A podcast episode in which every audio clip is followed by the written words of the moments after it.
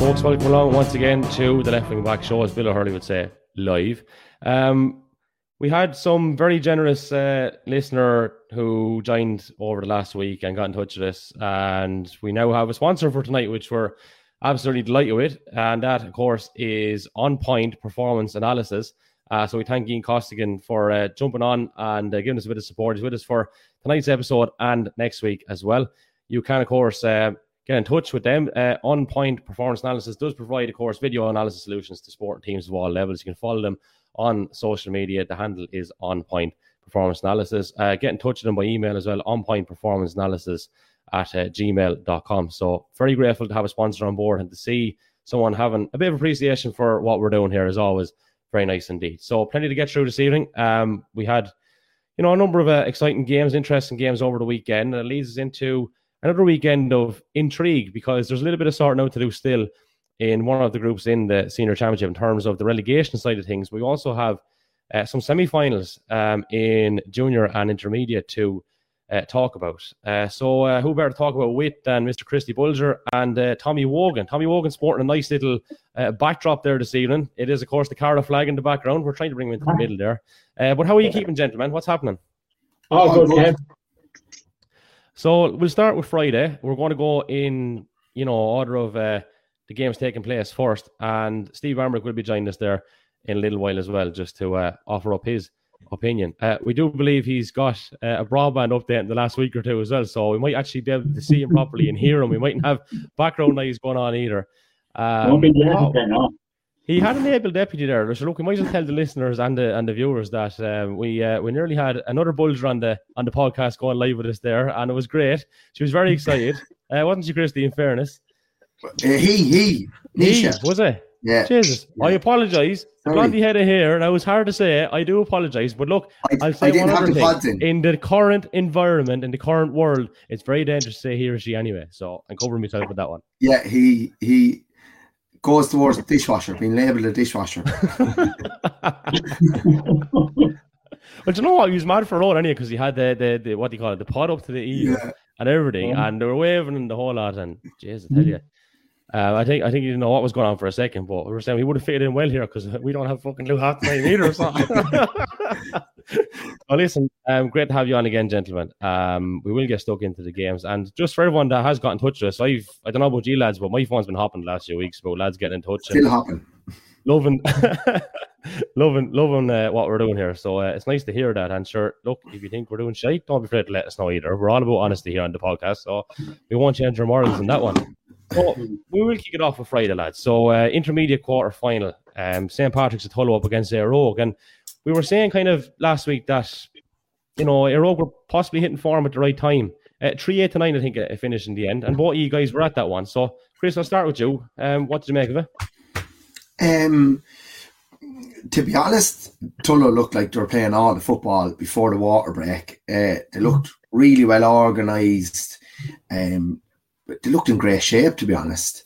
And I suppose, yeah, they, they looked looked really well. And Eire Og were just slowly getting into it. Eire Og's backs, I thought, were very, very good throughout.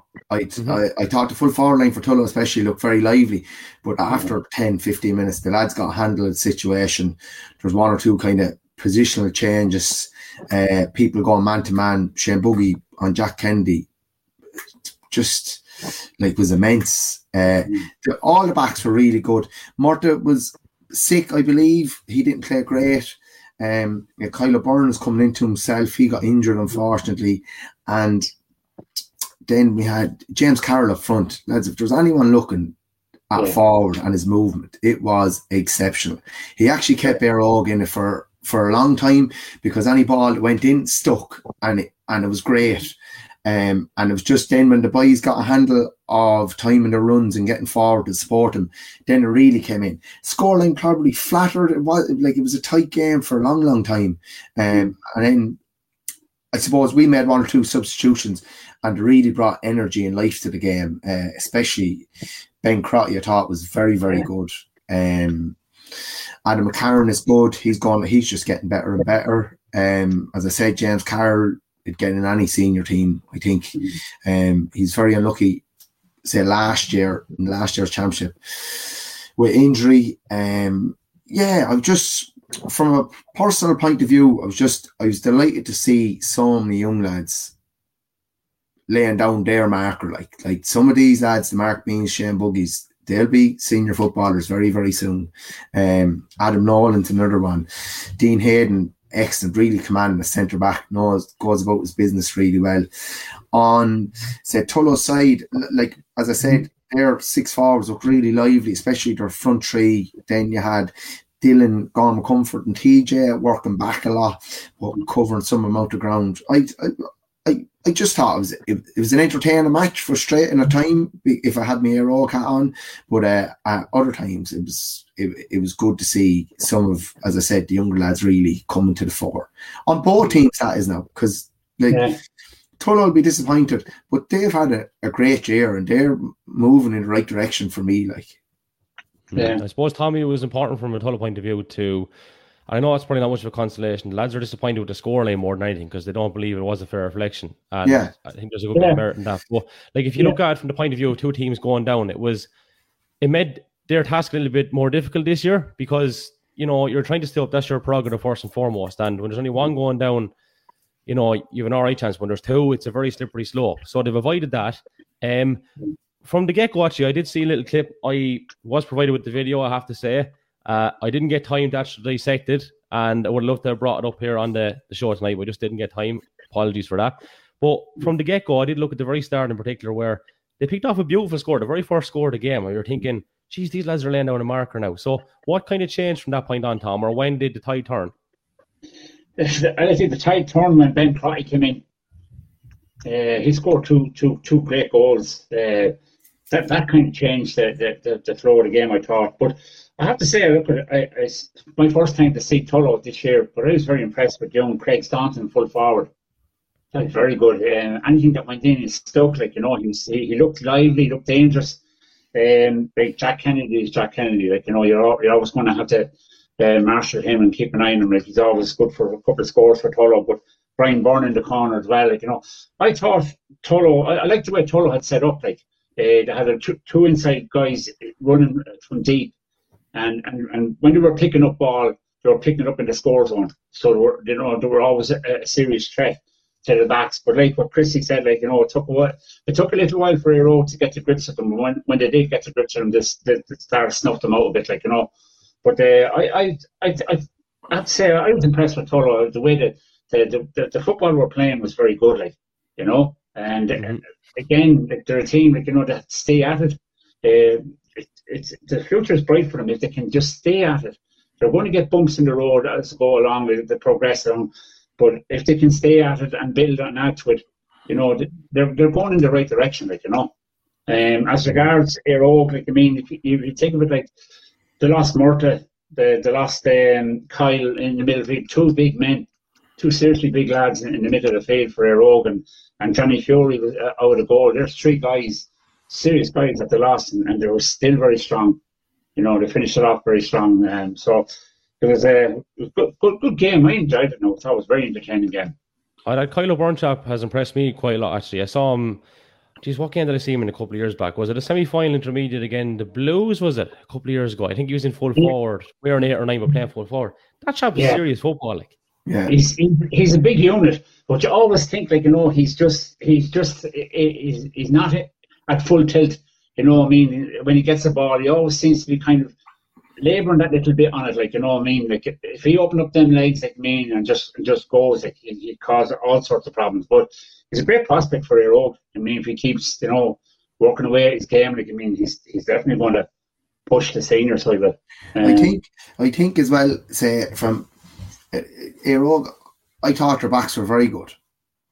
I thought it was yeah. just I thought I was getting in getting the runners beyond the 45 that was the issue that like we got it so far but yet we didn't look to really get into that scoring zone in numbers and try quick one twos but uh, Derek Hayden put in a uh, put, Derek Hayden came out there once said out the centre forward and he started he put in some sweet balls really really intelligent ball into the inside line into Carl and that that James Carroll, as you rightly say, he is he is a, a, good prospect for the future as well. He's a good lad. I'm impressed with him now. But Tommy, you're right. When Ben Crotty came on, he oh. he attacked him. Yes. And like Yeah. that was the difference because he was making the Tullow lads bite onto him and draw them Yeah. in. And that created space where you're seeing a lot more of Evan, Shane Buggy, Mark Fury even hugging the sidelines and Yeah. getting forward, creating problems. Where it kind of wasn't happening in the first half. It was, a bit No. laboured and looking for something Yeah. or someone to do something. Where in the second half it was a lot more cohesive. Like Owen Byrne didn't play, John Gilligan came in, had a right good game. Very honest player. He gives you Yes. something. Uh, ben Crotty, really good when he came in. Uh, Ant, Anthony Keaton, Yeah. he, he there's more in him, but like Yeah. still very good on the ball, Right. very wise, very cute how he uses. Uh, and Maddock, like they just it, in Cathal Kelly like works savage hard as centre forward, but it, he's doing he's doing the donkey work for some other lads. Where if you had more of a creative player in there that allowed Cathal to sit back more into the midfield, I think you'd have a, a better um, run at going forward in numbers and getting scores. Do you think Cathal Kelly played senior was on the senior team a few years back, Mm. uh, wing wing back, and, and Evan. Evan is another chap. Like I mean, Evan was got man of the match in a county final. Uh, so they, them boys have them two lads have, have potential. They, they're they're they're good lads. But young McCarron, I, I, I got- got the chance to see him playing, and he's a sweet footballer. He really is a lovely, lovely footballer. I mean, I was impressed with him now. I mean, you know, he's one. He's definitely one. Like I mean, that's a, a, if he, you know, keeps at his game, works hard at his game, he's going to push into the senior team. You know, Mhm. So speaking of the senior team, then lads, uh, two seventeen year old, seven points to Ireland. Like that's fierce disappointing from Ireland's point of view, but um, at the same Oh. time, it's not entirely surprising given what we were talking about last week from the point of view of lads felt that Ireland were a little bit open. So having seen that game, is that what happened? Were they as open as people said, or where where does this game tilt? In fairness, Well, to be honest with you, Kevin, I was, Jesus, I was, uh, I was so disappointed with them with, with Tinryland. Tinryland, Tinryland have some really good footballers, but for what, for some reason or other, they're not producing it. They're not, they're not producing it on the big day. You know, now people are saying like, you know, I got, uh, you know, saying to me like, you know, that they, they weren't showing their hand. Like for God's sake, like, I mean, when- when- when you're playing your you're playing your you don't go down that road. I mean, when I was involved with, with, with Aero, you know, I wouldn't dare go, go and do something like that. You go out and you win the game. You put your best 15 out on the field. Now, I know Paul Roderick was injured. Uh, Danny Moore didn't start. Um, and then Cormac, Cormac Walsh, is it, uh, it, it didn't start. The two guys didn't start from, you know. But you know? The, the, the most disappointing thing for me, from T- Tinryland point of view, is they never put a hand on an Aero player they never actually put a hand on an Aero player. In, in I, I'm talking about in their backline. They didn't get in and get get in among them, like you know, and get get physical with. it. And I come back to this again. If you're going to leave your backline exposed against Aero, they're going to punish it and punish it bad. And I felt that's what Tinryland done. Tinryland's back back was, was just wide open, and they allowed guys. Right, you can't allow the likes of uh, Ross Dunphy be floating into in, in around the score zone and, and not having a man, you know, getting a hand on him, like you know, and you're you're looking for trouble. You're looking for trouble. Now, having said that, you know, Jordan Morrissey just from the from the from the goal was just he was at it from the very start. I mean, he he, kicked some great points, terrific points uh, in, in that game. Um, but that, that's I mean, just I'm just disappointed with, with Tinryland that there was, you know, there was no. Um, it never looked like they were going to get at Aero, like you know, and and and and then when they were when they did start to attack Aero, it was going sideways. It was going sideways. Now I go back to the to the to the podcast last week with you lads, and you know you're at training, and don't tell me that the Tinryland lads, General Walsh and all these guys, when they're in training, that they're not taking on guys in training, taking them on hard with a bit of pace, and, and finishing off with a score. Tim brought the ball down uh, into into Eire Og's 45, and then it was just locked up, and it just went sideways. Like you know, they, they didn't they didn't penetrate it, and then inside we had they had a problem inside was that the movement inside in in their inside forward line was very very static. You know that there was nothing there for them to actually put the ball into. You know, but they they never look to take on Eire Og. You know, really really go at them. Like you know, um, also, I found that you know, disappointing. You know, I don't know what Is do. it like- You know, They're still, they're still. Before I come to Christy, like they obviously still are in this year's championship, and they've got a very Yeah. good coach. But why Yes. is it for so long that they're not putting it together? Like, what is the problem? Like, is it there? Is there like an internal issue there in terms of is a blame game being Ah. played by players out there, or what is it? Because we wouldn't be having the conversation without having respect for them, which we all have, because we know they're so good, and that's why we speak about it this way. It's not like we like giving away to Ryan. It's just we expect more because we know they can actually produce more. Trinidad, Trinidad had, had, had great tradition. It- it- it's a great club. It's a, it's a phenomenal club. Like, but the word is belief. Belief. You know, I hear people already even saying like, you know, they're all they're all going to win the championship. All, and if you if that feeds into a team in, in, into a team, you know, uh, you're playing your own uh, next week or two weeks, and oh shit, you know, we're playing them, so you know, for God's sake, like you know what I mean. You can't you can't have that in a team. You can't have that. You- You've got to believe that whatever game you're going into, that whatever guy you're picking up, you're a better man than him. I I I I I, I can beat this man. You know, and that goes for every player on the pitch. Like, you have to have that belief that you can And take Eire Og, this guy on. Eire Og have always had that, like, and that's Yes, how does But that become? How does that become hereditary? Now that I have kind of Eire Og lads on the pod, like I know going back through the years, we- we have Leinster finals, we've, we've you know all these kind of things, all those stories, and lads are growing up with that, and they don't grow up with that in other clubs. But how can you maintain that psyche for such a sustained period? Where does that come down to? Like that, You have it that- because you know what I mean, Christy. Like Yeah, when I when I go training, I'm marking a Brian Carberry assignment. I'm not looking for a fringe player. That's who I'm marking. I want the mm. best in the county. You when you're pitted against some of the best in the county, you're going to be on point. You're going to be sharp. You're going to be mm. confident going into games. Like, you, geez, there's some training games we'd have lads. You'd set fire to one another. There wouldn't be a mm. word said. If you if a lad winded you, you wouldn't let him know. You'd walk over to the far side of the pitch to get a gulp of air, but you wouldn't let him know. Like eh, competition in your own training field breeds competition. And if you're not on it, you're going to be found out and you'll be dropped down the rankings fairly quick. Like you're ta- we just said uh McCarron there. He is the Shane Buggy, biggest potential. But the thing that they'll have to do now is someone to say, right, are you working harder than X, Y, Z from one to twenty?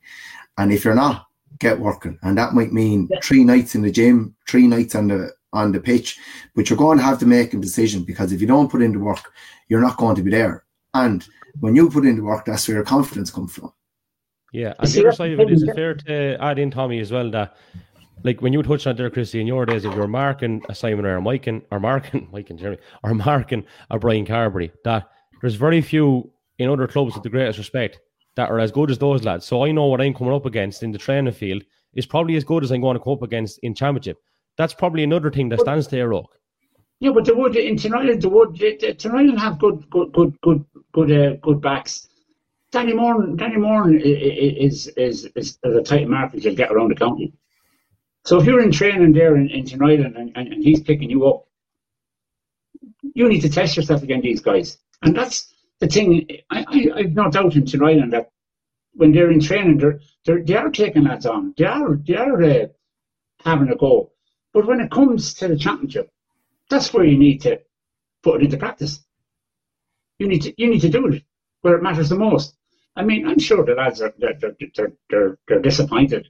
Yeah, look at me. Reverse reverse it around. Uh, if that was their always on the receiving end of a beating like that, you'd be you, you'd be you you you you'd be majorly pissed off. Like you, I wouldn't be happy with it, like you know, but you'd be itching to get back into training and get it right. And when you get back into training, you you, you work on them things. Yeah, it's kind of from an outsider, like, like I'm sure they are being well coached and they're trying things. Uh, and then is it is it going from train field onto the pitch? Like, if I was to say, like, you have this conversation, and I of it always comes up, like, if you go play Kildavin, you know kind of what they're going to bring. If you play in All Auckland, you know how they're going to set up and what they're going to bring. And I think that kind of identity is a bit lost at the moment with Tinryland because you don't know what they're going to bring. And like this thing of we're not showing our hand, stop. Stop, lads. You're playing in the championship. It's a championship match. You either have players that want to play or not.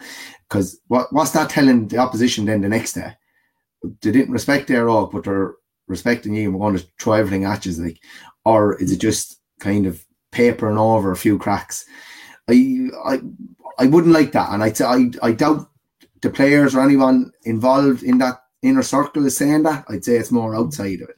But yeah. like as you said, there's some serious, serious players there. Like eh, eh, like Niall Lowry, he was in. I think did you bring him in, Tommy? He's a serious yeah. player. Yeah, like, we brought we brought in Niall, but Niall was starting in, in university, so yeah. he wasn't able to. But he is he's yeah he is good. He's yeah, good. Like there's, Jim Holt, Jim Holt is very good. Yeah, um, you know? Lawler bags of speed. Like there, like there's there's plenty. There's so much there. It's just it's. I suppose it's trying to get the fit right with the players now as well. Um, like a few you lads have dropped to, off. Yeah, you go back to Cian Lawler, just as an example, and and the one thing that Cian has is phenomenal pace, and you do not want to see him coming at you at that pace, and he could burn you. But I didn't see that. I didn't see him getting or, or, or that, that opportunity taking that opportunity to use his pace to, to, to get inside a, a, back. You know, I didn't see that. Tommy, um, yeah, you have to give credit to here now as well, right? Well, yeah. Rogue led on the field. Yes. Like they didn't give them an inch. I haven't seen no. the ball moved no. as fast in any county. I thought Eire Og's handling in, in the opposition 45 with quick given goals was exceptional. Yeah. Jordan Morrissey put on an exhibition of long range point kicking, right? Yeah. Leave him at midfield. He'll be one of the best in the country. Leave him in a position. I think he was outstanding the other day. If you're looking for lads to inject energy and tempo, he did it. Uh, Darragh O'Brien did it. Uh, Gannon did it. Like, there's just, for me, I thought lads look really, really sharp and lads look really hungry. And like you could hear it on the pitch the minute they seen one or two lateral passes, they were going hunting. They were going in fives and sixes. And like last five minutes, you seen lads jumping on the ball as if it was the last ball they're ever going to play for. And mm. that was exceptional. The Tinryland were not given an inch. And like I'd say they were very sore after the game because any time contact was made, they, they must have felt it because it was it was ruthless from Og, really ruthless. Yeah. But it wasn't in uh, it wasn't on the other side. Like Tim, Tim Ryan didn't do that to the Og forwards. No, but Tommy, they weren't let like the, the, speed of movement. Ross Dunphy hit past there, thirty yards. He caught it just on the D, right? A little thirty yeah. yard crossfield ball, little slip inside. It yeah. was magic to watch. It was brilliant, and he did that two or three times. It was great. I think he came off a personal tally of one six. Was it? One six. Yeah, exceptional. One six. And like the thing is that other teams have say like I'd hate to be an opposition manager because right one you want them to step up and front up say marking players and you pick out your players who you identify. But if you play too much to that, like if you go for a Darragh O'Brien and try squeeze him out, you're leaving space for Colin Hulton. If you squeeze Colin out, yeah. you're leaving more space for Ross. Mm. So like yeah.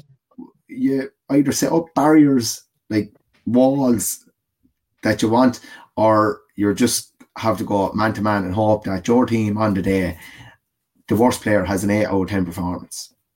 You go back to go back to the Rangers game. I, I, I made a point about the, when Og played them uh, earlier in the year.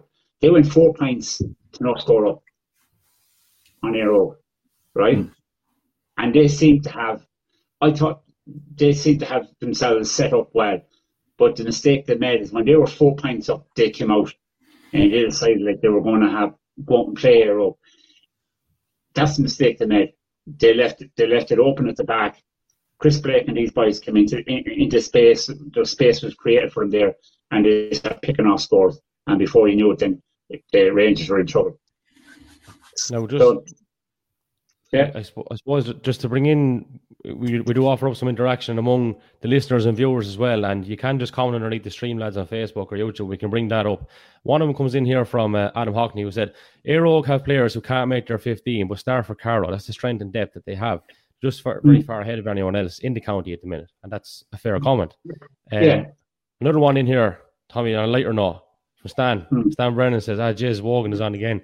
Uh, Yeah, Have you any ammunition for him here this week? No, no, no, leave him alone. no, not worth it, says No. you. Not worth it. No, But, not um, worth it. That was really interesting, lads, and you know, nice to hear those kind of both your coaching. You know what I mean? Like, and you're able to bring that and and see or and say where lads, you know, are are not fulfilling their potential, are not kind of, you know, showing a bit of hunger, showing a bit of grit, I suppose, and to be able to bring that and articulate on the pod is is great. But I, Yeah, just but, yeah, but- but I to bring in point one guest here now, Mr. Steve Barmer, just to welcome along as well. Stevie, great to have you with us. Um, but uh, blast on, lads, keep it. Yeah, just want to make the point. Like, bear in mind, like you know, probably one of the best forwards. Paul Barty wasn't playing, right?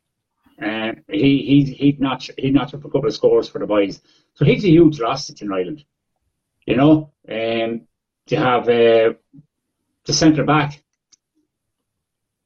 He was Michael out. Uh, yes, he was out. Um, so they had a few players. They were missing a few players. So I think he's only back as well. He he's around the same age as me, and he was cracking. He played centre back in a minor final for Tinryland, and I haven't seen a horror for him in years. It's the same lad thinking of him. Yeah. Savage um, soccer player.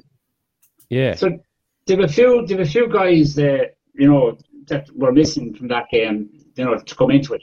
So you know, Just Tommy, sure. Then I'll throw the other one at you. Sure, we didn't have Chris Blake or like Johnny Yeah. F- Flory. Like yeah, yeah, I know that.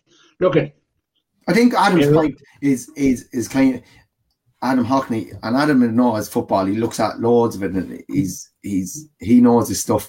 Like it's just about the training thing, the confidence thing. Like like if you're not performing one week to another, you're not putting in the work. Uh, you you can go down the rankings fairly quick, and next minute you're on the bench for two games. Like so, Mm. like they do have strength and depth, and it's great. Um, but lads, they're working savage hard as well. So yeah, that's That's compliment on that. Yeah. Adam has another comment that we'll bring in later. It's kind of more in relation to intermediate stuff. Um, we'll bring it in now for the crack actually. Might as well. What we're talking about. So the belief is that just say if Aero go on intermediate championship, that the runners up, I think, go they Oh. get promoted. Is that correct? Yeah. yeah, yeah. So he's asking the kind of is that a fair concept? Like, or does someone actually deserve to go down then? To flip it the other way from senior. What do you think of that? yeah, um, Hey, dude, sure, yeah, you can send up the if they're all going to just send them up. Um, Their second team would do alright, senior. Someone, Fair someone like if they were up there. someone has to go down. I know this year with the two, it's very hard, but like that's the nature of the beast. It's yeah, that's It's that, that co- backs it's up what's competition, lads. what we kind of wanted to see go to ten teams, didn't we? Like, you know, there's Yeah. probably. You know, we could go back into that again if we wanted to go into it. But look, I'm going to jump the gun a little bit, right? I said we're going to do the games in corresponding order, but you might as well tie up this group while we're at it now because the other game was on Sunday in the group and it was um, Palatine against So, Steve, you watched that. So, it was 4 18 Palatine, 4 6 to the Blues. Uh, Keen Dowling with three goals for the Blues. Um, I think, did they get three goals in the last quarter, that one, to take the, the kind of bad look off it a little bit?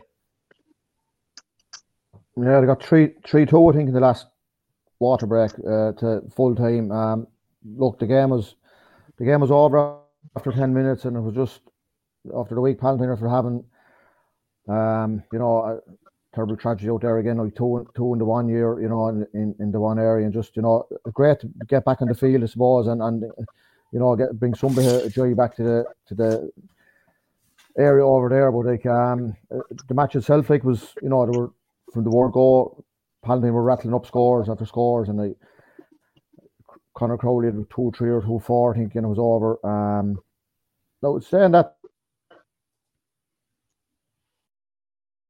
a goal against Tinryland in a couple of weeks, he has that knack of getting goals, and um, whoever we play him in the relegation playoff, they don't take right off of him anywhere above anyone else. Uh, but look, the game just no, it was never half time. You, you, know, it was done and dusted, and you know, Danny Thompson got a penalty there.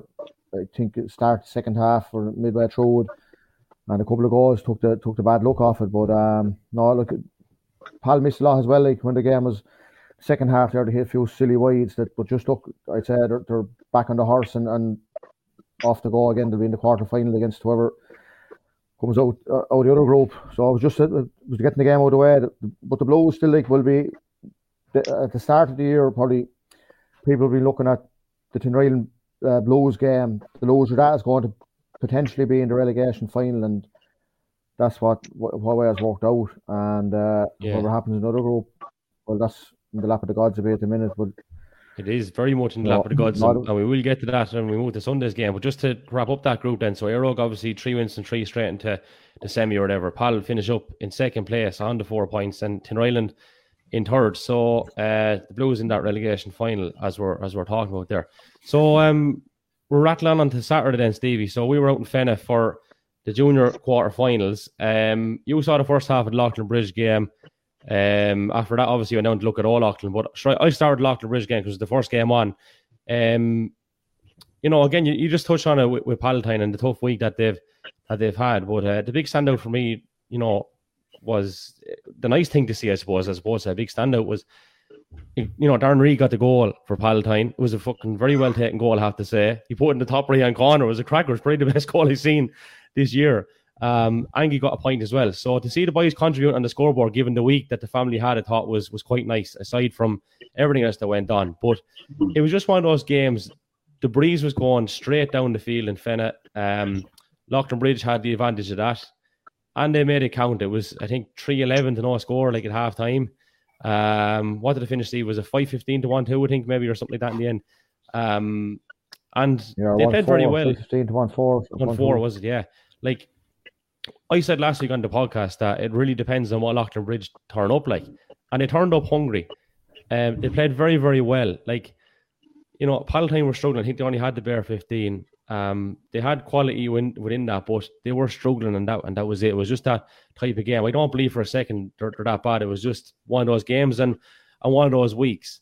Um, but Leighlinbridge did play very very well. Steve, you pointed out something actually to me. We were only chatting that they didn't cop on onto, and I copped this for the Tinryland game as well. They had the breeze in the first half of both of those games, and they didn't get a second and third ball down behind the goal, which could be to their detriment in a game that's close when you Well, do the breeze. They did eventually. I Um, was, I was joking. I was joking with not that mattered the other day, but there's small things that do matter. I you know, like, not to be nitpicking, like. I, I, I'd have been the opposite when I was playing the goal. I'd be making sure there'd be no, there'd be no go, uh, ball there. So you're looking at the other end of the spectrum too. But like I said to Jared's father was beside me, I said, you need a 10 point lead at half time in that pitch. You basically do because uh, it's, uh, it's a good surface in the county, but up in the top pitch up there, that wind is blowing, it's not too easy to defend the, the near goal. And like it took Leighlinbridge, uh, took them five or 10 minutes to get their bearings. There was a couple of loose balls kicked in, there was Hail Marys and then the, the kind of got a structure on him. Um, like Keith Lillis went off there injured for about 20 minutes, and he fierce loss because he's he's after kind of knitting the forward line together there. And um, He's a playmaker, You in know, fairness, like. yeah, yeah, in fairness, and, and you know, I'd be I can't see him being back now. He was he was up in John Corn's stream at half, half six Saturday evening. Uh, to, to free therapy uh, theatre. Um, so look, I, I, I hamstring, you know yourself, it's not going to be a week. Uh, bar, he should have been up to Malasha maybe if he wants the holy water, but uh, it'd, it'd be a bit of a loss. But like Grange, Grange coming in after only playing two games. Um, and two big scores to put up. And you know, it's Loughlin will be battle hardened in, in that regard anyway, at least. So it'll be interesting to see what way that works. I think the two games are on the bottom two pitches, so the, the even if it's windy itself over there, it shouldn't be as much of a factor. The Old Leighlin game, like Old Leighlin were well in until the water break. Um, and uh, it's cast when you see lads taking a chance of going in after a ball. They might get the second phase of a ball. Hughie Gammon to catch a ball. It got knocked over his hands by I think one of his own lads coming underneath him. Parry Townsend is around a good while. Parry decided to follow it in, bang in the back of the net, three points in it at the water break instead of level. And Old Leighlin had a couple of chances after that, had a chance of a goal, a couple of frees, didn't go over the bar. And uh, Ryland got a couple of goals near the end, probably put, I wouldn't say a fair reflection on the scoreboard, or probably they were worth a four or five point lead, not 11 point, I'd say, to wind up. But uh, Tinryland, no, they weren't, they didn't look as the in fairness, the first half they took their chances well, and I'd say they're scoring when they do get shots on. They're, they're generally they're taking a good percentage of them, and I'd say playing Ballon, they're going to get they're going to have to because that's going to be a, a dogfight. Ballon are going to make that into I'd say a one eight to one seven sort of a job, but that's going to. I- said yesterday to Shea Hayes before the Mullinester Angel Loughlin game, 12 points could win the game. Now, unfortunately, I think we got 12 points, but they got 12 scores. One was a goal. Um, later on, you're going the year, the scores are not going to be coming as plentiful. But uh, it'll be interesting to see how Will Loughlin's few games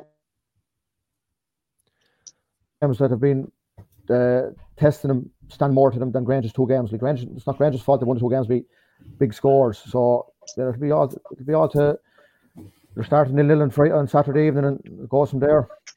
It does indeed, yeah. And I suppose just to offer a little bit of context into the games, like Aidan Ellis finished with uh, tally at 2 7, I think, in the end. But again, for me, a standout. I don't know what we talked about in the podcast last week, but I think we talked about Keen Kavanagh going for a point at the end. But I was actually going to take video clips the other day of his kickouts and send them on to Niall Carew. I have not seen anything like it in ages. Like they're pinpoint in the second half against that breeze, the trajectory he gets on them, like the accuracy short and long they were incredible kickouts. Like Tommy, you're, you're laughing at me now. It's starting to sound like Bowser Dial from Bindlestown here, aren't they? Trying to big up own club, man. But actually, no, I think no, we're going no. too bad because the lad he was bigging no, up actually is in goal for the county now. He was talking to you about 20 for years. And look at him now in the goal for county.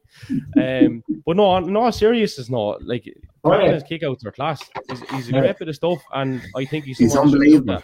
Yeah. You know, sure, Chris, you've seen him like. No, right. He is. He's outstanding, and like every year, he's just getting mature and mature. And like we said it on a previous podcast about confidence. Like, like team makes a mistake, it's not going to get in on him now. He just puts down the next ball and he and he gets it out there. He's uh, he, he's exceptional to be honest. He's a great talent. Yeah, and so let's go prediction wise. Then we're straight into these junior semi-finals. Um, let's have a look at them first and tell you exactly. I think Stevie had mentioned they're in Fennis. A quarter past four on uh, on Saturday. It is Grange versus Leighlinbridge up on pitch one, and then on a pitch three at four o'clock, slightly earlier, it is Ballon versus Tinryland. So for me, like from an attacking point of view, like I think, and, I've kind of said it before, maybe not in the podcast, but I could have been saying it to you, Stevie, like Grange are absolutely brilliant from eight upwards. They're so top heavy, it's not even funny. Like, and that's a big, big worry from a Lockton Leighlinbridge point of view. But I don't know what they'd be like. If can you get at them from eight backwards? Like, you know, is there is there a bit of scope for for movement there? Like, um, so for me, even though we're saying we're all saying that Grange are going to get promoted and this, that, and the other, I think this is going to be a right good contest based on what I saw the other day. Okay, it wasn't much of a contest for Leighlinbridge. Grange haven't had much uh, a contest in their two games. Uh, Leighlinbridge did have two tough games. Does that stand to you? Like, you know, does that is that worth something? So, all things considered, very hard to call this one, to be honest with you. Like, um, I'm going to say Leighlinbridge because it's my own, right? A, bit of an upset. I, will put it this way: if Leighlinbridge were playing Grange in a final, I'd be saying Grange all day long for sheer experience of a lot of lads like that. And you know, Loughlin lads probably wouldn't have that experience maybe on county final day. But because it's a semi final and because Grange have had two, you know, relatively easy enough games, I think Loughlin have a great chance here. I'm going to go for the upset, and I'll be quite upset to lose. But anyway, um, that's where we're at with this one. Um, and then regards second one, I'll, I'll, give the two verdicts and I'll pass it around to Ali then as well. Second one, Ballon Ryland. Again, I stand by what I say. I think, you know, on form, I was saying Ryland are probably the second best team in it on paper. Uh, are they producing the performances to indicate that so far? Not far off, I suppose. You could say maybe Leighlinbridge 2, Tinryland 3, or uh, or Tinryland 2, Leighlinbridge 3, whatever. You know, same thing, wherever, other way around.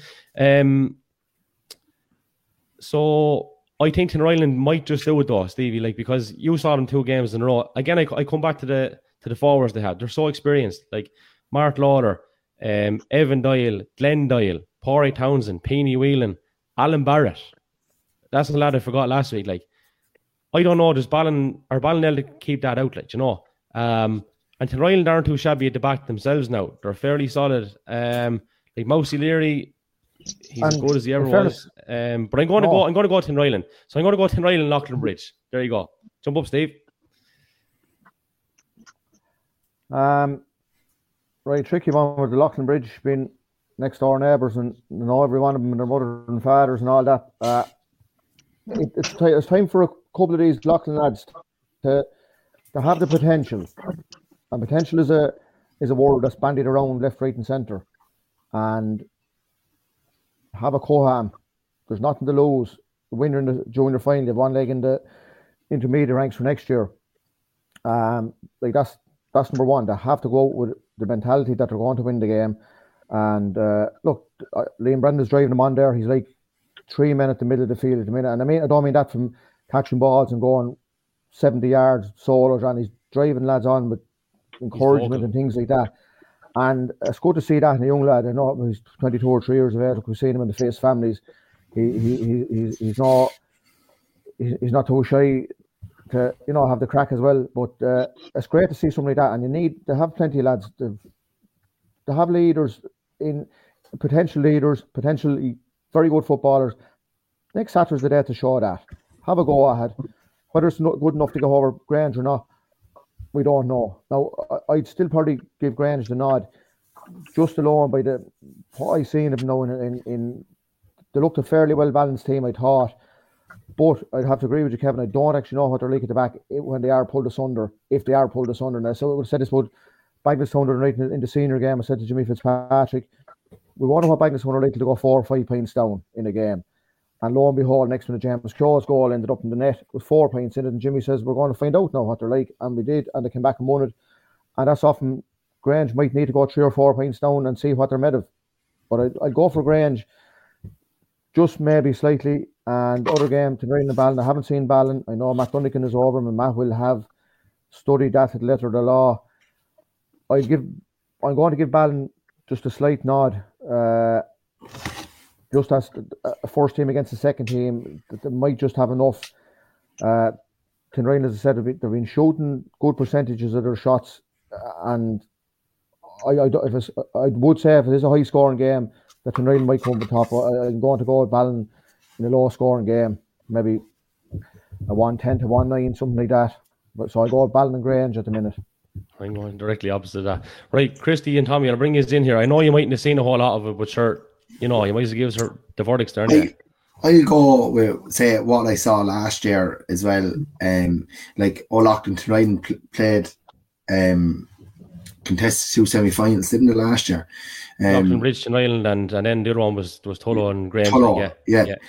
I, I I'm like impressed with O'Loughlin, and you're right. It's time like the shit or get off the pot for some of these young lads. Don't be worried about potential. You either are going to go out and give it a lash and just get stuck in, or don't tug out because uh, I think they definitely have the potential, and it's just about going out and performing and getting in, getting in their faces. Um, and that's why I'm going. To, I I fancy Loughlin. I just think some of them did have to be hurting after last year because that game was in their own hands until the last 15 minutes. Like uh, Ireland, I think they have the they are well balanced and they're kind of they've been together a few years now. So like they're a well seasoned team at this at this point in time. I go back to last year's game against Fenagh and uh, Clonegall 11. Fenagh romped into the semi final and got absolutely snuffed out by Clonegall 11 because there was questions asked of them and had no answers. There was no plan B, no plan C, no plan anything. Like Mike Tyson said, all good plans are great until you get a box in the face. But uh, I I just fancy O'Loughlin and Ireland. Leighlinbridge and Ireland now. Leighlinbridge, sorry, Leighlinbridge. We're four lads out here now. That's it, I'm, gone. I'm not here next week. sorry, but sure, I was calling your young lad a girl earlier, so that's quits now. Uh, Tommy, Tommy, where's go, this going? I'm, go, I'm going to go Grange and Ireland. Grange and Rylands. Okay, yeah. right. So that's her. And we'll move on to Saturday evening's games then. Steve, you went straight into Netwatch Cullen Park. You're a glutton for punishment, lad. Um, so you saw the last quarter, I think, of Killam and Kilbride. Now, I'm only going by Twitter, and did Kilbride finish at 12 or something like that? So, what what that says to me before I see it talk about anything, and I can't really talk too much about because I saw no ball kick. But one thing I know factually, if you go back through the games Kilbride have had this year, sending off discipline has not been good, right? And everyone else in the county knows it as well as Kilbride that they are not great numbers wise. Is that not enough of an indictment to be saying to yourself, we need to keep our heads, lads. We don't fucking have the depth. Like, at what point does that register, and why is it not register? Because finishing with twelve men inside in the quarter final, I don't know what did or didn't happen, but that's not good. Like at the end of the day, um, Clownton got it anyway in the end, but you saw the last quarter. Maybe talk us through that. Mm. Yeah, well, I, I, as I was coming in, uh, Kilbride lad was getting was at the second water break, uh, was getting the road. Um, so I knew they were down to 14. I didn't actually know they were down. Uh, Kilbride lads did look scarce in the field, but, but I see the whole thing was down in the one end of the field. Kildavin were attacking the Dublin Road end. And literally, when I went in, everyone was down there. The ball didn't come out. It's, uh, didn't come out of half for literally five minutes. So, all joking aside, it, you wouldn't have known whether there was that 10, 11, or 14. Uh, I think it was Stephen Curry got, he got, uh, did he get yellow and a black or two yellows, and he went in near the end of it. Yeah, like, yeah. was only two points in it. The ball in. Joe Waters uh, was only about, let's say, two foot away from getting a fist to it, and that could have could have altered it. Because it finished Uh, 10 8 11 20 result- goal, in fairness now. So we're we're talking Yeah. about this, that, you know what I mean? It was that close, like. Yeah, but it Yeah, is like, uh, I know- Kildavin or Kilbride were down down because you uh, they were down two lads, three lads, and and Kildavin didn't. Uh, Kildavin sat back. I, I felt like they, they, you know on the kick on Kilbride kick out, they should have pressed up on him. Should have should have got up and go man to man on him, like you know, and and uh, and forced them. But um, I was surprised. I was surprised now that they, that that that they didn't go man to man on him, like you know. But geez, uh, you have to hand it to Kilbride. Like there's some heart. They stayed at it, even though there were two or three men down. They stayed at it, like you know, and they could have, they could have got something out of that game. Yeah, well, Kil- Mm. Kildavin make life so hard themselves. I don't know. They're getting through the matches though, and as, as Chris said earlier, there, the match last year, the the the Cot Cot Fenagh League, you know, knockout game. Hold on, and- I want to bring in this first. I'll, I, I, this is how honest we are here. Foley's trophies, Liam. This is obviously Liam Foley, I think, from Kilbride. If you weren't there for full game, I shouldn't comment a sentence off. I said straight away I wasn't there for the full game, but I'm saying factually I know they're, they finished with 12 men. So I'll put it to you this way now, right? And Roy Keane said it before, irrespective of whether you, you know, deserve to be sent off or not. Nine times out of ten, you put yourself in a position where you could be sent off, and that responsibility is with you. So I'll say no more. I don't have to see any football to say that much. So continue. Go on, Stevie. Yeah, well, if it's if it's if that's aimed at me, I I seen the last quarter of an hour. I seen a man going off. Uh, whether it's aimed at Joe, Kevin, or me, or also whoever. Probably Uh, both, but anyway. yeah, but- we don't hide that on the All podcast. I- so we, we- you know what I mean? We Yeah. don't mind anyway. It's not Uh, in person, but like that's that's the point we're making. Like if you are but, like, not- struggling, you know, don't put yourself in Oh the yeah, position. yeah. essentially, look, you I know. mean, look. It's a local derby too, like and things. Look, you you know, there's there's Dara Foley went home. His jersey was in two halves again. You you have to get jersey uh, replaced near the end of it. And look, they shook hands after him. Stays between the two lanes, and on you go. And like it's going to be Kildavin and, and Myshall next week, and that's going to be the same. That's going to be a dogfight as well. And you get out of these match. I don't know, Steve. You've been on for a second now because I don't know. Uh, You you told me you got Brabant up there, and I think this joke is worse this week. Um, Whoever's going out in that place, I'd say you got caught now. I hope you didn't give these boys too much money. You're you're you're stopping and going. And then when you do come back, your voice is going like Speedy Gonzalez. You're like a lad. I don't know. Like when Wogan was training you, he's telling you to, to hurry up there. Uh, but anyway, I don't know what's going on, but it is it is cutting in and out. So look, that's the story with that. I'm I'm going to jump on another little bit and just cognizant of time here now as well, lads and stuff, right? So that's obviously the, the two quarterfinals of the intermediate covered, which brings us nicely into predictions for the semi-finals, which are on Saturday in Netwatch Cullen Park. It is a double header, six o'clock, Fenagh and Eire Og, and then quarter to eight is Naomh Eoin and Kildavin Clonegal. So, like, one comment before we get into it. Podge Ryan is in touch. No fear of Stevie giving over the asking price, Kev. there you are now. Podge another dirty one. Um, yeah, so like the, the these semi-finals, lads. Again, I still think you know while Fenagh are flying at it, like Eire Og are coming into their own, aren't they? Um, it depends on how the lads are. You were saying that there was a couple of knocks in that, but I'm, Yeah. I'm probably fancying Eire Og here still, even though Fenagh have been so good. Um, I think it'll be a right good game actually. You know, I think both sides will probably go go for it like properly. There won't be. I don't envisage it being a kind of a, a sit back and see what happens kind of a game. I think both No. sides are going going home for it. I think that's just the way both sides are.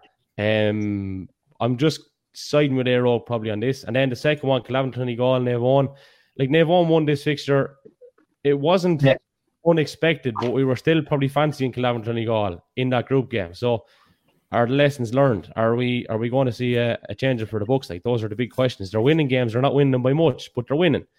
You know, apart from that Myshall game, but they, they won the knockout game in tough circumstances the other day. So yeah, um, Myshall or gas, aren't they? Like I, I would say now, this is just going to seem very blindly ignorant, right? Because I don't know what Colin Keeling is doing with everyone out there or not.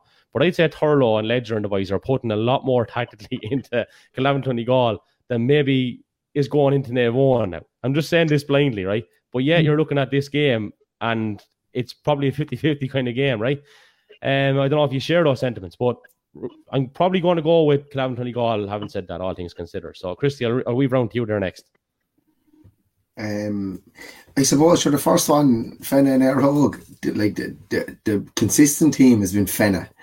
Um, and Eire looked to be back on track um, after a wobbly start. Um, like Fenagh have bags of football, bags of football. Um, I I just if I'd have a question mark over their mentality to kind of stay in the game if if if their space and time is taken away from them and lads are lads are on their boots and in their face. Um, I think Og have a, have a few threats there that I kind of didn't see before. Um, and it's great to see the backs, Eire Og backs are very good and it'll take the Smithers and the Jack Tracy's and the Mark Foley's to, to get through them.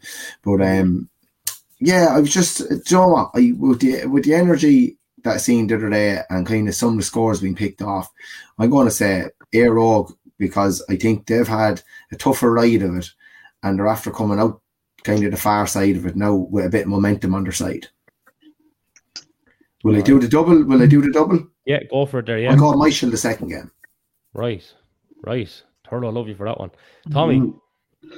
Well, uh, Eire Og and Fenagh, a lot's going to hinge on, you know, whether Murtagh and Kyle are fit to go. They're, they're two big losses in, in, in the middle of the park for them. Um, I think it's going to be very, very tight. Uh, it's not going to be it's going to be very hard to predict this one, but uh,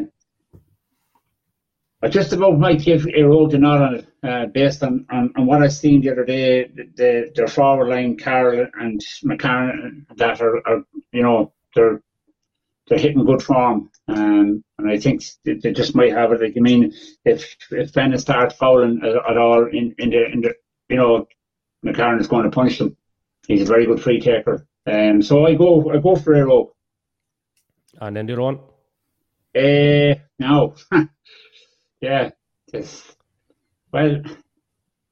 You may leave your loyalties at the door now, Tom. I feel like you're yeah. going with Myshall. I feel like you're going with Myshall. I was uh, I was criticised uh, for my my views on on Kildavin there in, in, the last podcast about talking both I take out both sides. But uh, in fairness, um, I thought I thought Myshall Myshall um, just bullied uh, uh, Kildavin that day. But uh, knowing the lads down in Kildavin, like I mean, this is a local derby, and this is one that matters the most. Um, I'm going to go with Kildavin. Right, Stevie. Yeah, sure. Look, Kildavin and, and Myshall was a two year ago. The was called off with the, the with the, the floods inside in Carroll, right, and yeah. then was yeah. did it go to it was replayed and did it go to a replay and like in this. Um, I'll give Kildavin, Kildavin the nod just because I went from at the start of the championship and I'm not going to jump horse now, but they just they seem to make life very hard themselves. But like they, they just they, they, I, I the Myshall lads look at John Michael Nolan. He's a serious threat. He can get ball in there and expose the edge of the square. He's mm. a couple of scores, goals, whatever. Yeah. Um, I uh, Joe Roberts hasn't been starting for Kildavin regularly, and I can't, I don't understand. Look, obviously there's some. I know a lot of teams are bringing in subs to finish off games, and and you know, uh, Liam Roberts has been. Liam is the county man, isn't he? He was wearing number five. He's yeah. he's a serious threat going yeah. forward. Draws a lot yeah. of attention on on, on players, and uh, I suppose like Cho Cho in the other game with with um, uh, in a more forward position for for Fenagh breaking the, the lines and all that. I'm going to go with I'm going to go with Fenn and Kildavin. Uh, re- repeat last year's semi final.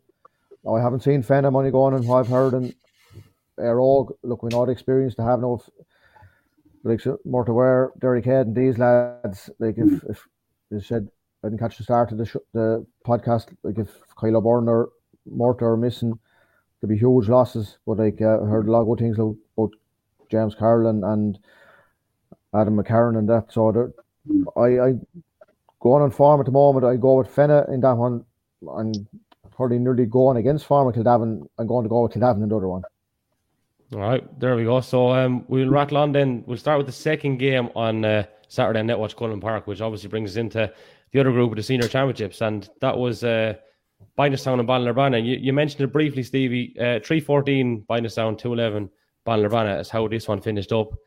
Uh, we knew this was going to be a good contest. I think we said as much last week. Um, you know, Bagenalstown, as Christy was saying, are, are, kind of showing a bit of form and they're, they're putting a few results together here now. And all of a sudden, they're going into this weekend with a nice bit of form, and they'll take they'll take away a baiting as well. But as a contest, what was this like?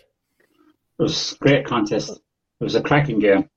But Ken Hickey, obviously, Ken Hickey carried out what he said he was going to do. He was going to work on his forwards to get them shooting, and he seemed to to do that. Uh, it was a great game, very enjoyable game. Um, thought Bagenalstown, like, you know, the work rate, they, they, they, they, work savage hard for one another up and down the pitch.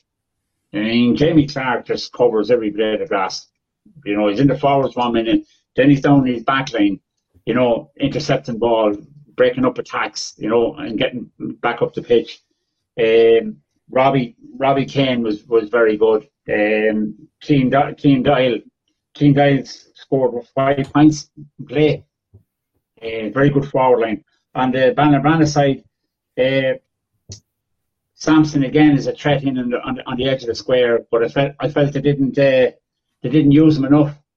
You know, anything that went in in there, he was he was causing problems. Um, and again, like you know, in in crucial part of the game, two balls went into Sampson, and but for Kieran Cunningham making fabulous saves, really really top class saves, it could have been a different outcome.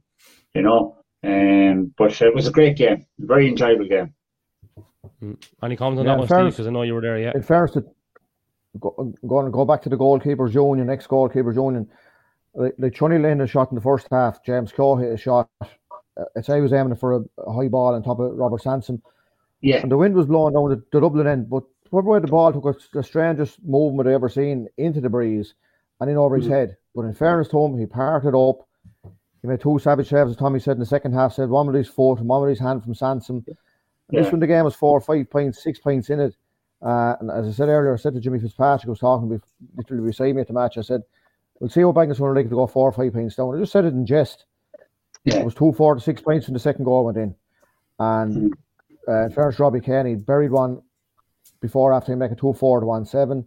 Yeah. And he said Kane Doyle had kick five or six points in play from the D. Literally Ron yeah. Magara drop at goal territory. The same spot had said kick the five the five or six points.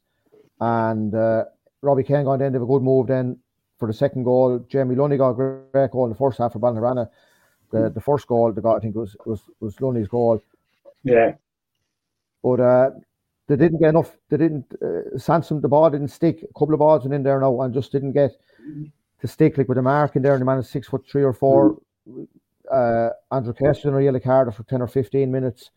You'd be thinking ideal, uh, ideal uh, time for uh, you know, he, Casey was hands were tied, and like in fairness to him, after he, he didn't give away too many frees after that run. But what Tommy said about Ken Hickey, the scores like that, they were shooting from better positions.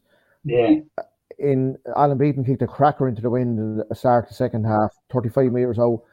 I mean, he left his boot was going over only over the black spot. But the, the thing about they're going into the football, they're going into the football last round of the football the same as the hurling was. After three wins, they're going in playing a team that probably will be there'll be underdogs going into play at Philly. They were underdogs against Sam Mullins or against uh, sorry Munster Rangers, and it'll be the same sort of scenario. Uh, if they win, they're going to be in the straight to a semi final. Uh, draw. I don't know what way the scoring average or differences. Lewes obviously they're going to be they'll be second in the group. So have a quote at it. I don't know if Ralph will be back or not. Um, Jack McCull has been quite enough in these games. He's been quite enough in, in, in that he's been kind of I wouldn't say minding the house. He's kind of minding the middle third of the field there. He's not leading. Yeah. He's not leaving. He's not making the gut bursting runs he might have been using last year. And probably say lads have probably looked at him going, he's probably maturing as well. And, and lads are having a look at him going saying like, look, you know, and they're they're building a team that are uh, they're, they're building to their strengths. And Robbie Kane, in fairness to him, he's not the biggest chap in the field, but he's bringing he's coming out the field, getting ball, giving it off, working scores. And Danny Doyle was very impressed with as well. Uh, took a chance, the same as the Parry Townsend goal in the Loch, Old Leighlin Tinryland junior game. Uh, a ball went in from um, one of the McDonald's, and it was one of these ones where the goalie came out and Adrian Brennan went to catch it, came off his hands, and Danny Doyle was coming in, smashed it to the net, and that was probably the the final nail in the the Van coffin. But uh, as I said, Danny Doyle's been very impressed carrying ball forward. He like he's a soccer player. He will be known as a score goal scorer, and you'll be thinking like he's going to be wearing ten to fifteen in a in a GAA match, but he's wearing number seven and he's he's carrying good ball up and giving intelligent ball, and he's often a, a serious threat going forward. So it'd be interesting to see what way to go. As in, you know, they're going to have a quote at it. It's a free dice uh, roll the dice at getting to a straight semi final, and you know, so it'll be interesting. The break, the break, late, the break with serious pace. When when when they turn over a ball, they really go at you. Like they really go go go. Yeah. You know, it was, that, that's what I, I, I thought was. They, they they just go at you hard, like you know. Um, the key thing for me that sticks out there, Tommy, is that they seem to have learned from last week. They knew that they work on the shooting because the Wives were horrendous yeah. against Old Leighlin. They've gone and worked on the shooting, and that's a good sign of management, and it's a good sign, you know, that the players have actually went and, and practiced what was going wrong, and they're putting it to test and putting it to good measure. Do you know? So yeah. it brings us on before we actually talk about the other game that happened the weekend. We might as well just dovetail into this because, you know, Bangladesh player Rathvilly, and as as we were saying, there is a a straight shot at going to a semi final. So if we just look at the table, you know, in that group there at the moment, Rathvilly are sitting at the top, three wins and three on six points. Bindstown likewise. So, you know, if there's a draw here, just to put it out there, um, are plus 23 and Bindstown are plus nine. But, like, I see this as a very even contest, to be honest with you. Um, like, as we as we've said several times, momentum is a great joke. Like, and Bindstown have that now behind them. They're moving well. They're learning all the time.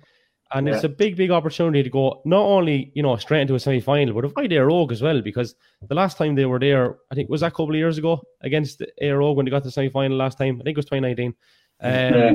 It pissed rain, I think, the same night, or it was, it was a bad all night, but that's right. I got, yeah. I got turbo baiting. Like it was, mm-hmm. did they all get 130 or something? That, that night, though, was like everything Éire Óg touched turned to goal. like every big ball, long ball, high ball, across ball into the forwards, stuck like glue. Like yeah, um, and even that same year, Christy, like or maybe it was, I think it was the same year, or possibly the year before. Bindstown won a minor championship, and now a lot of those lads are on this Bindstown senior team. Like so, a lot has happened in that in that kind of period of time as well. You know, um, but there's a big, big carrot dangling here for the winners, a massive mm. carrot dangling. Like um, what, what's the story with Alan Corcoran?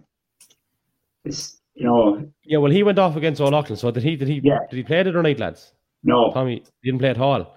No. Yeah, well, like I don't know what the, the nature of the injury is, but he had fairly serious ankle surgery, which kept him out for a long, long time, and he only got back for no the, the club there. You know what, what's up? Quad, quad, quad what injury is, is Yeah. Well, that often happens too. If it's on the same side as the knee injury, that can happen because you're compensating a bit. So like he's Tommy. You, I'm glad you mentioned that because that's quad, a quad muscle that's injury a big factor. Hard, no, no, yeah, no. Uh, like he's he's a player you would have chased Tom. I know for the county footballers. I know he was very much dedicated, you know, to the hurling. But I chased Alan, very nice fella, really really nice guy. Uh, uh, and there's a guy Alan Beaton. You, you know, stay, you, you know, okay, about me and Alan Beaton. And it was Andrew, Andrew, you were chasing, wasn't it? Andrew, so it was Alan and Andrew, right? So Andrew's actually yeah. not playing at all this year, which is yeah. Mad. You know. Me, crazy. I mean, good footballers, like, you know, really, really good footballers, like, you know. Um, so, Here, look, yes, I know you don't have to discuss this, right? But you probably hate me for even bringing it up. But do you want to just share the extent of what you went to try to get Andrew beaten in? Are you happy to do that, or would you rather not? Sure, I, I went. I went and met him. I went down to to, to the job, met him in the job. Connacht's Yeah, top line hardware. Yeah, went there, met him. You know, because I, I I had seen him coming up to underage, and and and uh, I just thought he was a lovely footballer, really really classy footballer. Like I mean, and um, I would have loved him to have him in. I, I tried to get him in with myself and actually with Christy, with with Sean Dempsey, and that uh, that time uh, with the minors, and uh, I couldn't get him. but I would have loved. I would have loved him to have worked with him. Like you know, he's he's he's a class athlete. You know, Oh, he's uh, he's, top he's player. a He was in- topper. I was in school with this fella. Like, I mean, he was on senior football and hurling teams in third year, and on uh, basketball teams in third year. Everything Yeah. that he put his hand Yeah. to. Oh, he's, he was he was good. He was he was good. Like you know, I mean, look at a very nice chap, very nice fella. Look at it, but unfortunately, wasn't to be. Like you know, but uh, look at um, Alan Corcoran is, is another one. He's a, he's a, he's a lovely footballer as well. Like you know, but he's a dual player and he, he, he loves the hurling. Like so, but uh, hopefully he'll be all right. He'll be clear to go, and you know, because he'd be a big loss to him too. I think you know. Yeah, I think that's nearly that's a bordering game changer in my opinion for for the for the game that's in it. Like, um, I don't think you can be you can afford to be without anyone of that caliber against Rathvilly. Like Rathvilly are, No, but- you know, they're Yeah, but Kevin, you know what I, I like about Bang and Sound? They all work hard. Mm. They all work hard. There's no player that doesn't doesn't put put put it put his shoulder into it. Like I mean, that's what I loved about them the other night. They were all working. When they had the ball or when they didn't have the ball, they were working like beavers to get it back. And that's a great thing to have in a team. You know, Just for me as well, if I say you mentioned Stevie, Jack McCullough, like sitting a bit deeper, that's growth in Jack. And say for the management to spot it, that like he doesn't need to be wild going up and down and tracking and going left and right. Like like he's well able to play at fullback, just as he is at midfield or centre back.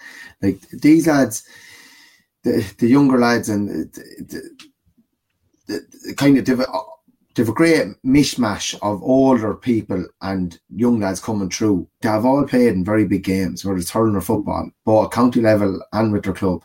That like they won't shy away from this. I don't think. I think like they know exactly where they're at and what's ahead of them. I think both teams will know that the, the carrot is to get into a semi final and avoid their og.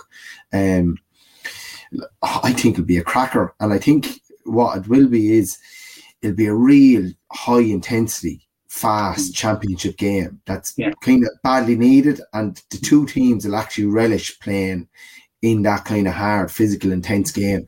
Because, like, when you go into championship, you want the heart leaping out of your chest after five minutes and going, "Geez, we're in the game here. Let's go." Um, so, like, I just think it's it has all the ingredients for an absolute cracker.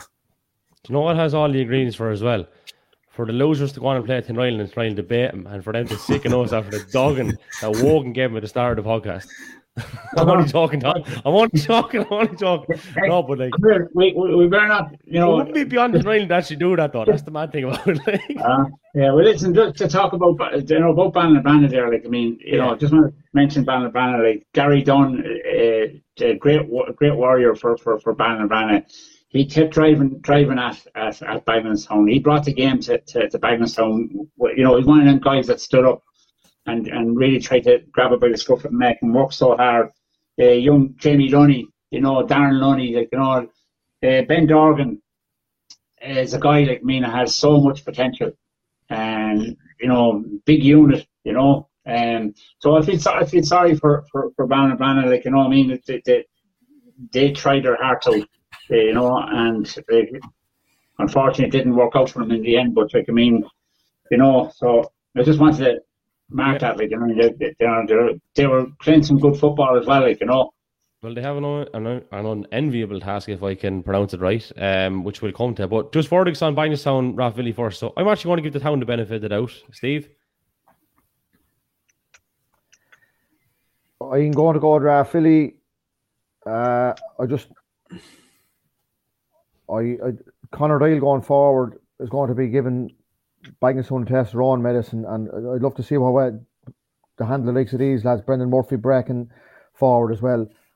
Uh, I don't think there's going to be much in it. I just think Rathvillier, their game management is generally fairly good in games like this where they're they're just slight favours to beat a team like this. That you know that they're they're, able to Brian Murphy, Alan Kelly, uh, these lads they're they're around a long time. No, the other thing about it is the Bagenalstown lads they need a big a big scalp at some stage as well.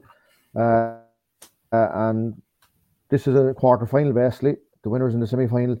I'd still give Rathvilly just they might have enough just um, all round between, as I said, with the likes of uh, Conor Doyle, Brendan Murphy, Brian Murphy, these lads all over the field that they might just have enough to uh, let Bagenalstown think about defending a bit more than they've had in the in the three previous games. So I, will go Rathvilly.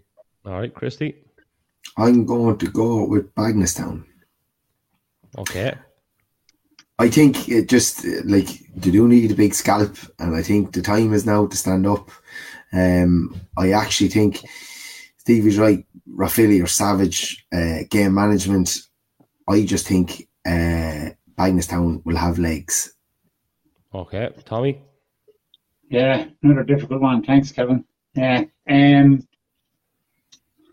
I will go with Stevie uh, based on on Rathvilly's experience and um, of course, Brendan in the middle of the field um, is going to have a, a huge say in it. Uh, I just think the Rathvilly backline is, is very, very tight. You know, they're, they, they'll struggle to get change out of them, I think, like, you know. And then, you know, on the other side, like, you know, Brian Murphy's shooting up, he, he's shooting up the lights, I mean, with, with his, his scoring, like, you know. So, um, I just, just give it to, to Rathvilly, but I wouldn't I wouldn't be surprised if, if Bagenalstown did turn them over. Uh, you know, but I go with Rathvilly.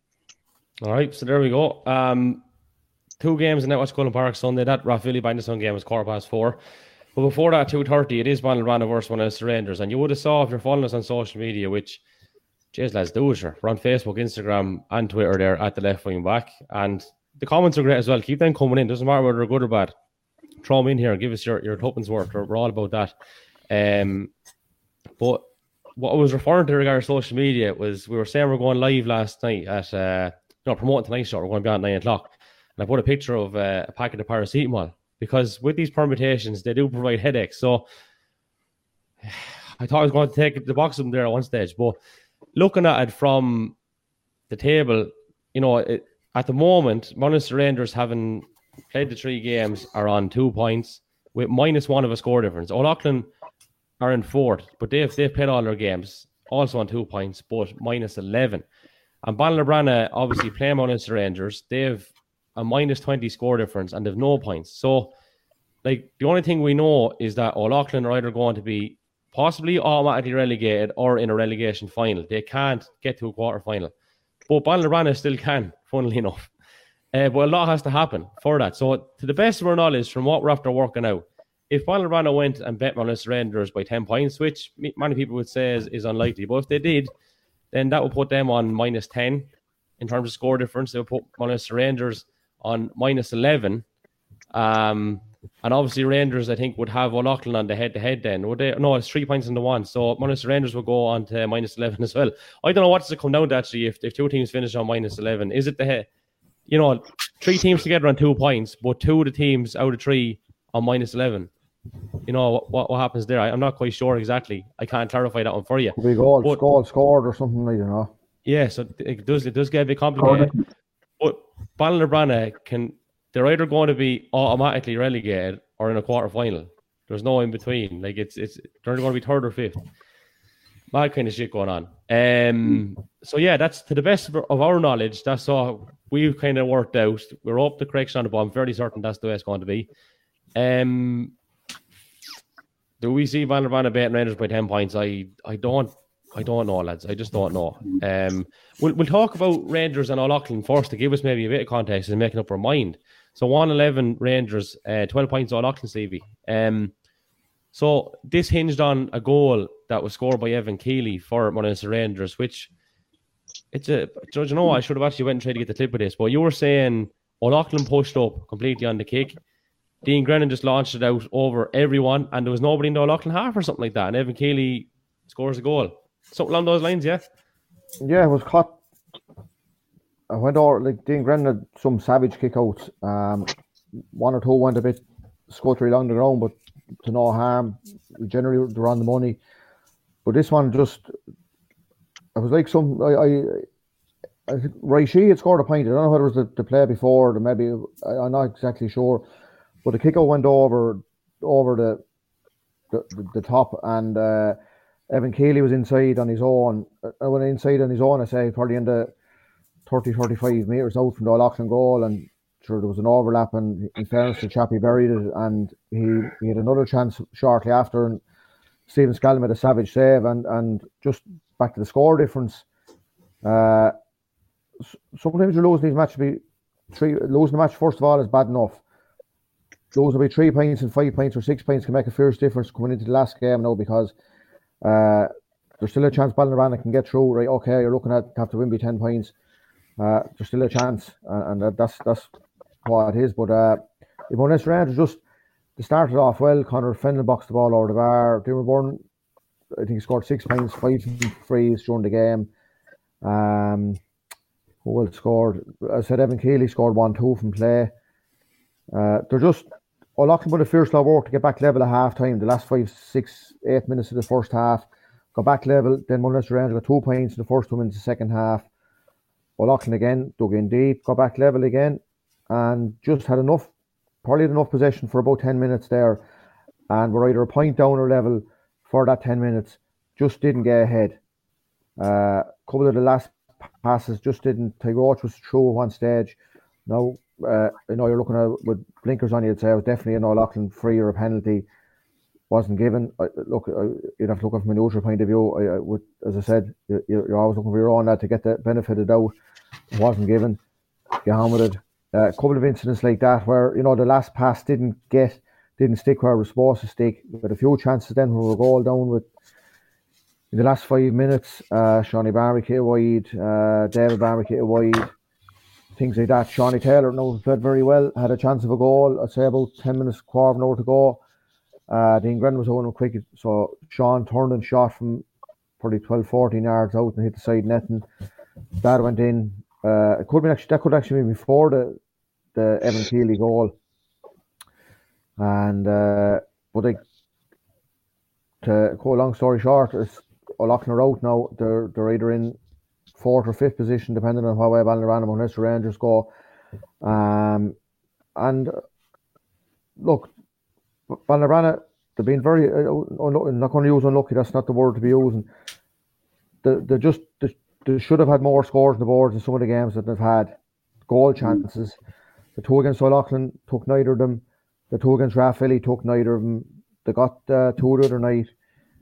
They'll probably need two to beat Mount Leinster Rangers, and if they're going to beat by 10 points, uh, look, Munster Ravine can see the one goal against Rathvilly, and it was, I was at the Bangaston game, I was at the Leighlin game with Mr. Rangers.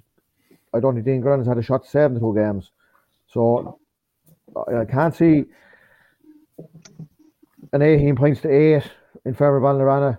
They're going to need goals, and if they're going to need goals, they're going to need Robert, Robert Sansom, somebody that getting balls in the edge of the square, feeding off to Darren Lunny, James Keogh, Keelan Brennan. He played well when he came into their night. These lads, mm-hmm. uh, David Cox.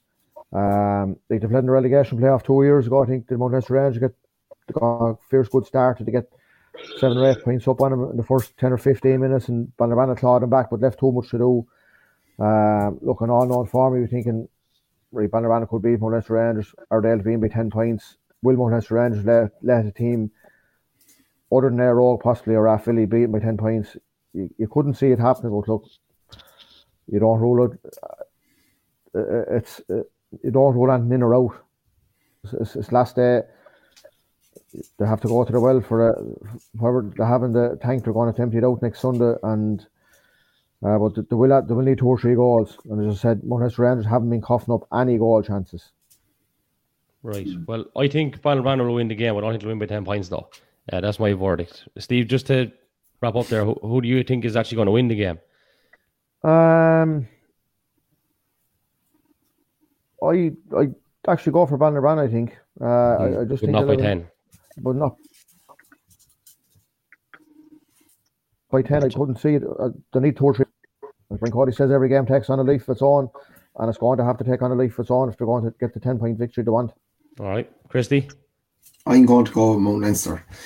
I just think unless Ballinabranna shoot out uh, the styles and get three or four goals, and Mount Leinster have to chase the game, I just think they're they're too long. The two, I think they're too cute, and they don't give away. They don't allow the game to open up too much for teams to go at them and get at them. All right, Tommy. Uh, Rangers. As I said Okay. last week, I, I, no, nobody wants to play them, them boys, especially in these situations. They, they love nothing better than a battle, and uh, I think they'll, they'll make it very life very difficult for Ballinabranna. All right. So the one thing we, we do know actually, the quarter final pairing is actually a bit more straightforward. So like Rangers or Ballinabranna will play Palatine. Do you know what I mean? We know that, and then Tinryland will play either Rathvilly Or, or um or. So at least that's straightforward. The, the other side is slightly more complicated. But look, it makes a bit of intrigue in it. We do have uh, another comment that I got earlier, and I didn't. I kind of wanted to bring it up now because it's relevant now. So it comes in from a fella called Jason who says it's very unfair for a team to be eliminated or relegated from the championship on points difference, which is likely to happen to Alabama unless they get a big win against MLR. Do you agree with that, lads? Yes. Yeah. I, I, do- right, it is unfair, right? But like, hmm. why do we keep the score? Like, it's it's it's a competition, and there are the rules that apply to every team in this competition. Whether you agree with it or not, that's what you're in, and that's it. Uh, like, it, it, from a moral point of view, and from my own point of view, yeah, it's unfair. But then, from a very straightforward point of view, it's competition, and we keep score for a reason. All right. Mm. Agreed, lads. Yeah. Yeah, yeah. Disagree? Yeah, it's Yeah. just as the, as the year is in it, and, and right, okay, yeah. you have to make sure the last day going into the last game is still in your own hands, and uh, right, okay, still in Ballinabranna's own hands, but it's not. You know, Mm. it is. Well, in general, I think we to go. knew it was going to be topsy turvy anyway, right? Because if you want to be all technical about it, like you're looking at Eire Og having won three out of three and in the semi final, and then you have Rathvilly and Bindus out to win now three three out of three, and they mightn't even be in the semi final. So, but we knew that was going to happen with the nine in one group and eight in the other this year to an extent. I get the point with the the other side of it. Um, but look, I suppose that's that's where we're at, and, and that's it. But we're at the I think we're at the AOB part of it. We we do have the Junior B semi-finals actually to talk about as well. They're on Friday. So that's Kildavin Clonegal versus uh, Bindus Gale, seven thirty out in Fenagh, and then again in Fenagh about seven forty-five is Naomh Eoin versus Fenagh. Um, so that's what's happening there. But we had a couple of other points that we wanted to discuss, lads.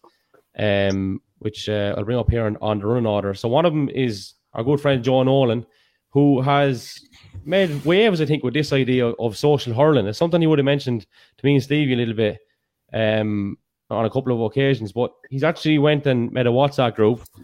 It was a, it was a shitload of lads in it, to be honest with you. I think it could be kicking off Friday at 8 o'clock over in IT Carlow. Um, if you want to get into the WhatsApp group, um, the details are on uh, Twitter. They have a Twitter page, Carlow Social Hurling. Joe's number is up on that. And um, you can email us if you want, leftwingbackpodcast at gmail.com or send us a DM. We're happy enough to, to spread the word. Uh, but lads, I know Stevie, you're there's a hurling man and you there's a hurling man. I mean, the boys are very much football lads up there who do follow the hurling too. But we can all agree on it. It's a great idea, isn't it? Jesus. Fantastic. I've all the chefs to make a good hurler. Uh, What- you, Wogan? Me? No. Yeah. No. Maybe if, no. Tom, Really- maybe really- a fair sake now. with a- Pretty full known face head for on. out my head as a young lad, so I did. Yeah. Yeah. That's the way Yeah. it was. Yeah, Tom Neville was training us up in the blues pitch, and I had the unfortunate thing to chase Greeny down, and uh, Tom Neville showed at me to get in and block him, and I went in with the best intentions to block him. The unfortunate thing is Greeny brought his hurl, my hurl into me forward, and I was seeing stars after. So that was the end of my hurling career. Game over. Now, look, Game just over. out there, you are required to wear a helmet on Friday. So for anyone who might come off, you, they are mandatory and you won't get back in the head. Uh, and if you do, you mightn't feel as bad as what Tommy did.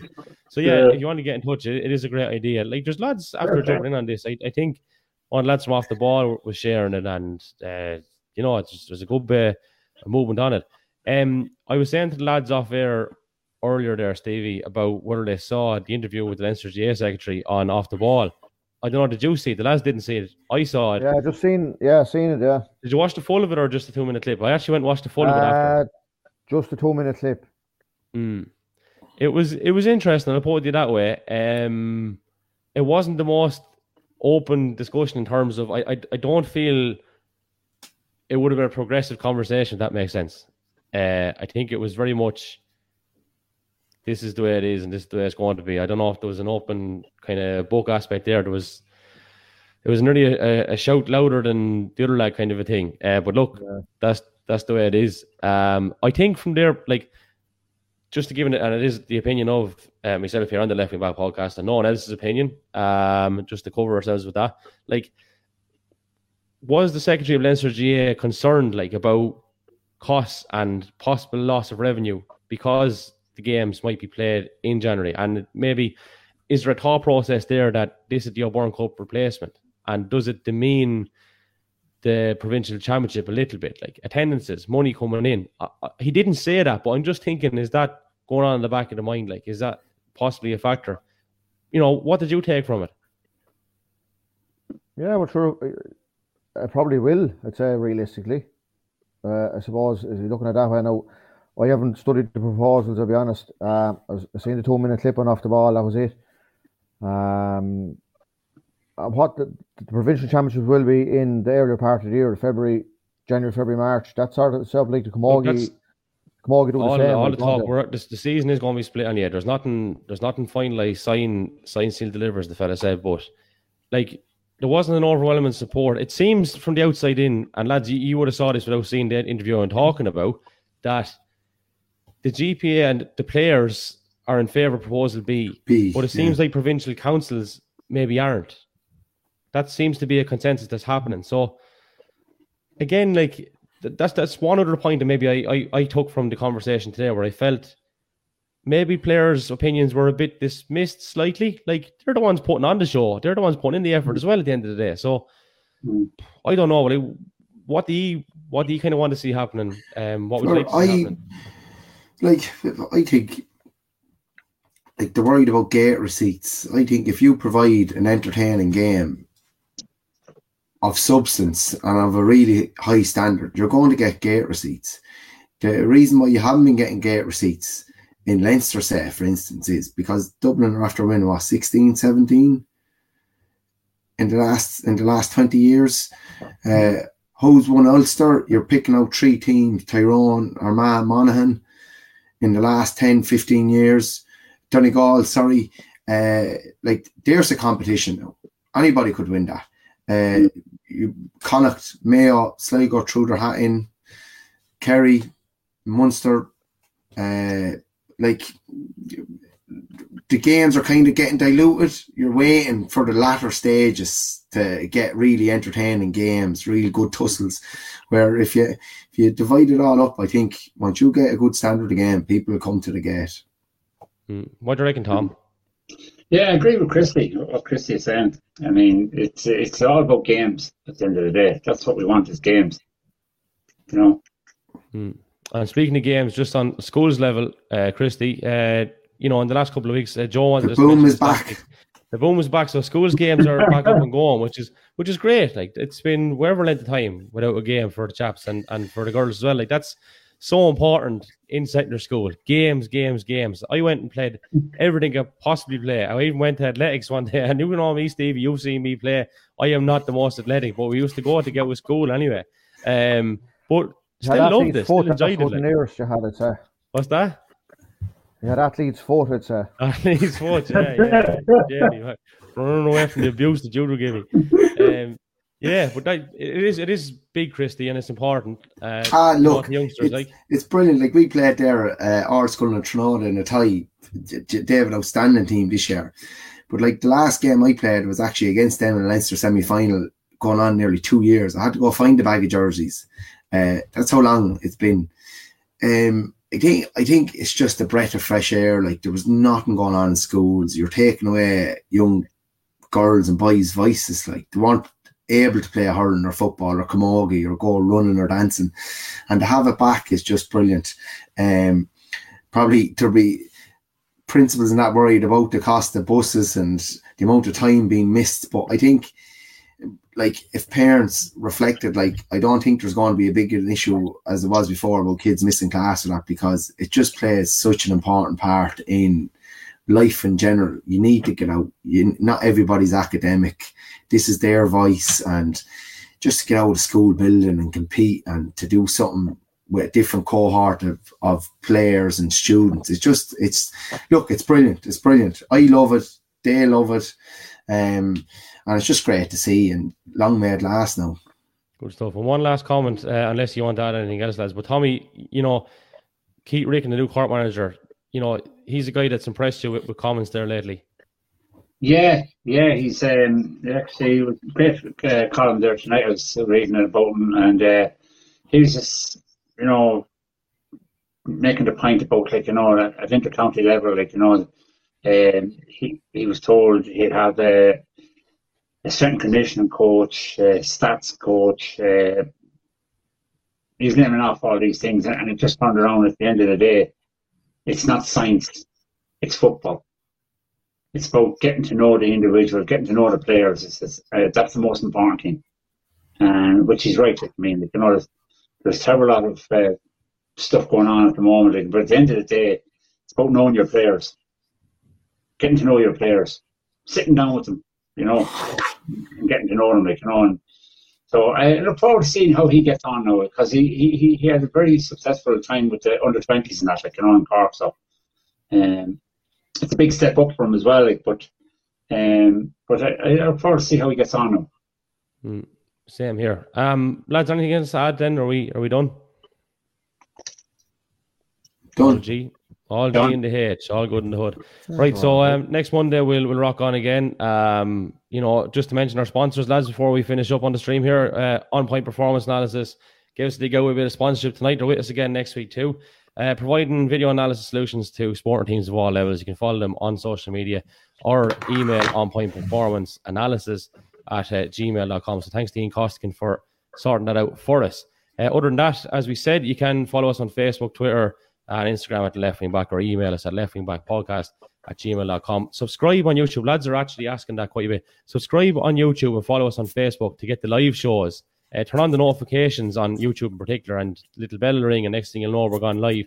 Uh, the audio goes up probably most of the time within half an hour or an hour on Spotify and Apple. It mightn't be shared on social media in the half hour or the hour, but um, if you're uh, loitering around or whatever and you can't go off to sleep and you want to listen to the dulcet tones of Christy Bolger, Tommy Wogan, and Steve Bambrick, it does be up a half an hour to an hour afterwards. And most importantly, again, what's that now?